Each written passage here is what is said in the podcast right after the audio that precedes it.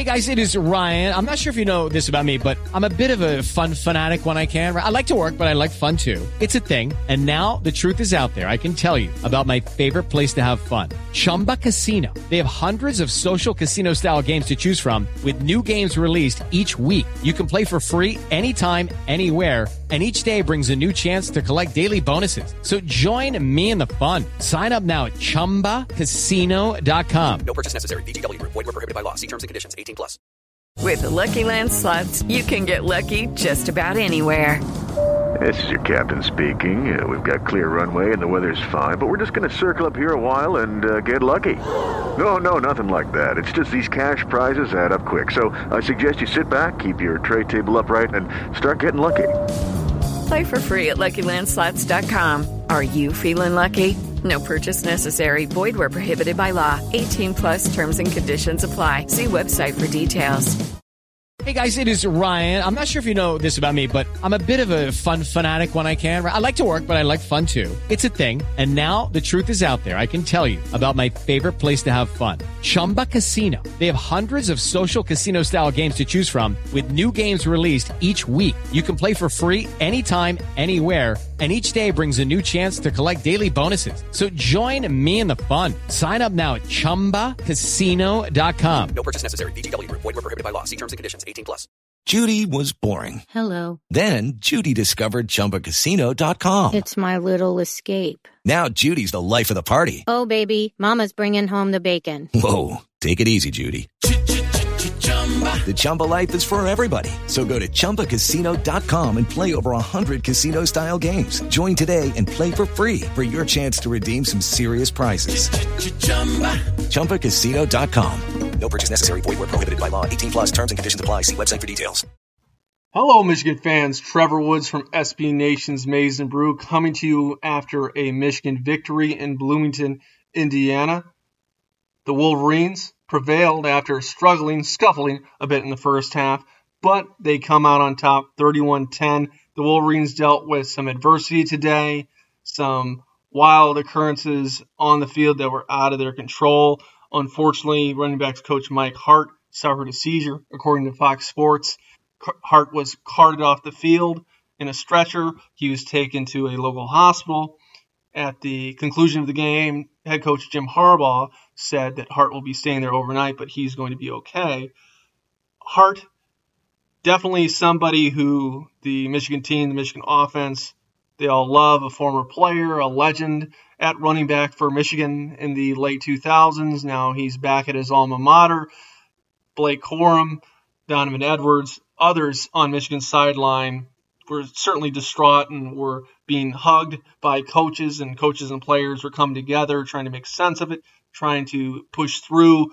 But, you know, I'm no psychic, I'm no mind reader, but you would have to think that that occurrence is a reason why Michigan kind of scuffled in the first half. At halftime, it was 10 to 10, and the Wolverines this was not their best game, but it surely was not their best first half. That's an absolute fact.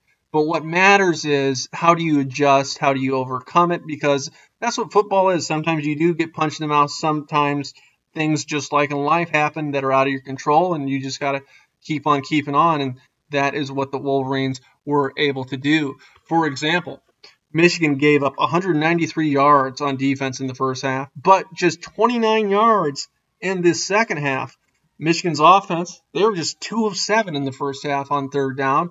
The second half, different story, five of seven. So it's all about making those adjustments, changing woes into woes, so to speak. And they ended up showing why they're the number four team in the country. But one thing, penalties, unacceptable to have 10 penalties in a game, five in the first half, five in the second half against a more talented team. This could come to bite you, could make you lose a game. That was not the case for the Wolverines today, but there were some false starts. There were a couple pass interference calls that certainly shouldn't have happened. And the officiating wasn't good on top of it, let's be real, but Wolverines, they shot themselves in the foot a little bit too. But overall, still a lot of positives to take out of this game one of which being the pass rush in Michigan. looked very dominant. And it's not only that it looked dominant, it's how they went about their business. Now, Michigan defense coordinator Jesse Minter before the season talked about, you know, last year there was Aidan Hutchinson, Heisman candidate, racked up a bunch of sacks. Same thing on the other side, edge rusher David Ojabo. So it's pretty much a two man wrecking crew. Minter this offseason basically was implying that they're going to have to get pressure from a lot of different areas, a lot of different positions. And that's what we saw today. Evenly dispersed the pressure. Seven different players had sacks. Seven sacks on the day, seven different players. Mike Morris, Eyabi Okie, Junior Colson, Mike Barrett, Jaylen Harrell, Braiden McGregor, and Derrick Moore. IU quarterback Connor Bazelak. He's going to be sore after this one. Completed just 51% of his throws for just 203 yards on 49 attempts. So hats off to the Michigan pass rush. Mike Morris, he's already looking like a Hutchinson type guy. What he brings to a defense, his mentality, his motor, his never give up spirit, it definitely rubs off on others. Even when Morris isn't getting to the quarterback, he is disrupting the quarterback. He's disrupting his timing and disrupting his clock. So, and he's clocking him too, right? A lot of quarterback hits. So that was good to see. Some leakage in the secondary today. Got to talk about that a little bit. Rod Moore, a good interception. Got to give him credit there. But the first touchdown of the game, the only touchdown scored by IU, Mike Barrett, who I actually love the guy, but he definitely could attack a little bit better there to prevent that touchdown in the red zone. Unfortunately, that did not happen. But there's certain things like that you see throughout a game, throughout the what you know over 120 plays that occurred you know 60 on offense, 60 on defense, roughly. That you'd like to see, you know, some things cleaned up. So that is something that needs to be cleaned up along with the penalties. But nobody can call this Michigan team soft on defense, and they certainly can't call them soft, slow, or sluggish on the offensive side of the ball. Yeah, it was a sluggish start to the game for the Michigan offense, but it's the totality of a game. It's the four quarters of the game that defines what a team is. And Michigan's certainly ahead of schedule compared to where they were a year ago at this time when the offense, if you remember, was scuffling mightily against Rutgers and then went on the road to Nebraska. And Jake Moody basically had to bail the offense out with four field goals. This offense, they're not selling for field goals all the time. JJ McCarthy He's not looking like he's 19 year olds back there, back up, folks. 28 to 36 on the day for 304 yards, three touchdowns. He did have one interception. It was a pretty good throw. One of them tight window throws, but you know, hit Ronnie Bell's hand. It was tight coverage. Went up in the air quite a bit. So bad throw, no. Risky throw, yes. And bad luck, yes. And another thing I was impressed with by McCarthy is he continues to lose, use his legs to buy extra time, but what he's also doing is he's locked in looking downfield. He's not just scrambling there like a chicken with his head cut off. He's not scrambling around there aimlessly. He's scrambling with a purpose. He's not scrambling to just get extra yardage. He's being a passer first. And it's also been nice to see McCarthy get down when he needs to instead of taking a big hit and get out of bounds instead of taking a big hit. So that was an encouraging day from JJ in my opinion.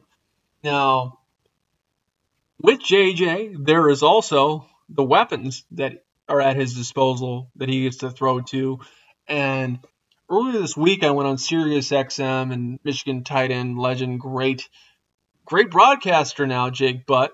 He asked me about, and Jake Butt, let's be real, he, I should be asking him the questions, but I was lucky to be his guest on his show, and he was asking me basically who I think the number one target for Michigan is. He's basically saying there hasn't been, you know, a top draft pick at receiver for the Wolverines since uh, Braylon Edwards.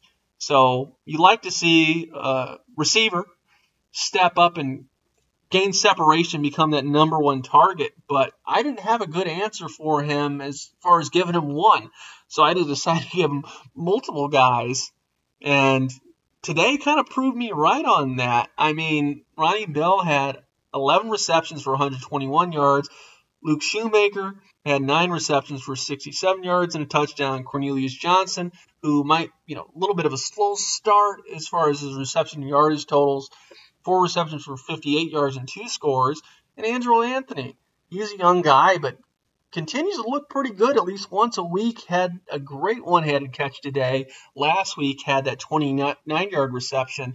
Uh, that was a strike by McCarthy and Andrel. Great catch and got down before he got clobbered by the safety.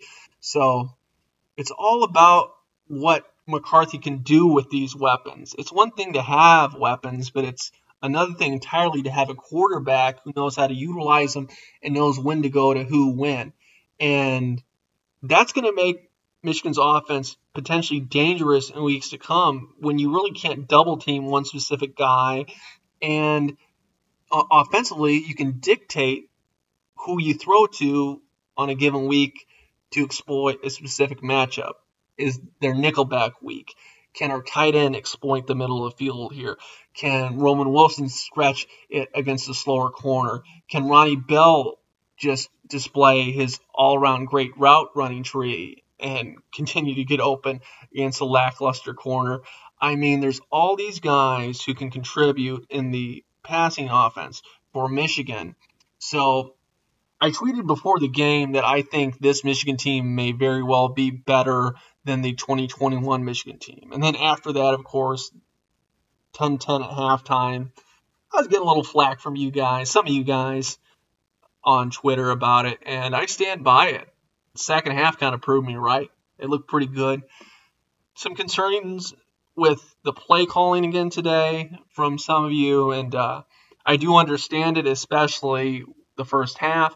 Second half, I liked what Michigan did offensively, but it's kind of hard to overall judge that first half based on the mental state of the team in light of what happened to Mike Hart. But um, that doesn't necessarily excuse a play call that, you know, Matt Weiss and Sherrone Moore, the co-offense coordinators, wish they could take back. But the bottom line is Michigan is 6 0 on the season. the number four team in the nation. They have all their goals still in front of them as they head back home to Ann Arbor to face a undefeated Penn State team who will be coming off a bye. The Nittany Lions and head coach James Franklin surely were watching this one today, and uh, yeah, I mean, there's one train of thought that you can sit here and say, man, there's a lot of things that are concerning. There's another train of thought that you can say, this team has a lot of potential. And maybe both are equally as true as the other. But not many teams have it better than Michigan right now. So the whole Jim Harbaugh, who's got it better than us thing, well, I guess Alabama does. I guess Ohio State does. I guess Georgia does. But not many teams. Not many teams. in Michigan, overall, they're right where they want to be. They're right in the thick of things, right? So we're going to see what that gets them in the weeks to come. But for now, there's more positives than negatives to weigh. And it's hard to be overly critical when a team is undefeated. And that's just the way I look at it. But what matters is that the team themselves, the coaches themselves, they are their biggest critics. Not me, not you listening to this broadcast, not the folks on Twitter. It's them. They power the operation. They know what needs to be cleaned up. Harbaugh last week said offensively Michigan left some meat on the bone. They did. This week, I guess you could say the same thing, especially as the first half's concerned. But overall, 31 points, still pretty good. In the NFL, you're going to take that each and every week, maybe with the exception of going up against somebody like Patrick Mahomes and the Kansas City Chiefs. Because in the 31 might not work out for you. Tom Brady learned that last week. But yeah, th- this is a good offense, a good defense with some injuries that hopefully these guys get back soon. Roman Wilson was out today. He's expected back next week. Erick All, we don't know when he's going to be back. Trente Jones, he got rolled up on today. Right tackle. That didn't look good. That's not good news, especially coming after a game last week against Iowa and a very good, stingy Iowa defense. The Michigan offensive line absolutely dominated Trente Jones. That was his best game of the season. Jim Harbaugh last week called that the Lions' best performance of the year. I happen to agree with that. So that's unfortunate. The long snapper was out today for the Wolverines as well, and long snapper is always always one of the most unheralded positions in football. Moody missed a kick today, so hopefully William Wagner gets back. Michigan's a little banged up, but they have their quarterback of the future. They have their quarterback of the here and now. They have an electric running back in Blake Corum, who's also proving to be a very good short yardage back. So, what are Michigan's deficiencies? I don't think we necessarily know that yet, but we are starting to know what their strengths are, and they certainly have a lot of them. But the tape doesn't lie. There's some things in the secondary that needs to be cleaned up. The penalties need to go away, and the false starts need to go away offensively, which was a little bit surprising today. Even one from Olu Oluwatimi, who one of the best centers in the nation was up for the Rimington Award last season. So I don't expect many false starts from Olu in the weeks to come. Just one of them off days a little bit, but when you can have an off day and still shut a team out in the second half, when you can have an off day and outscore a team in the second half 21 nothing, when you know the adjustments matter so much after halftime. In the heat of the moment, in the heat of one quarter, things can get a little testy, things can get a little heated things can get a little ugly, but what it matters is how you finish, how you get to that finish line. And Michigan, they finished strong last week. They finished strong again. So we're going to see where that gets them in the weeks to come. But for now, this is Trevor Woods. You can follow me on Twitter at Woods Football. You can follow us on Twitter at Maize Brew. Be sure to subscribe to our podcast on Spotify, iTunes, Stitcher, and wherever you get your podcasts please feel free to leave us a five star rating because I believe that's what we deserve on days like today, but we'll see what you think. However, I'm signing off for now, and I will talk to you next week from atop the big house at Michigan Stadium when the Wolverines face the Nittany Lions. Have a good one, folks.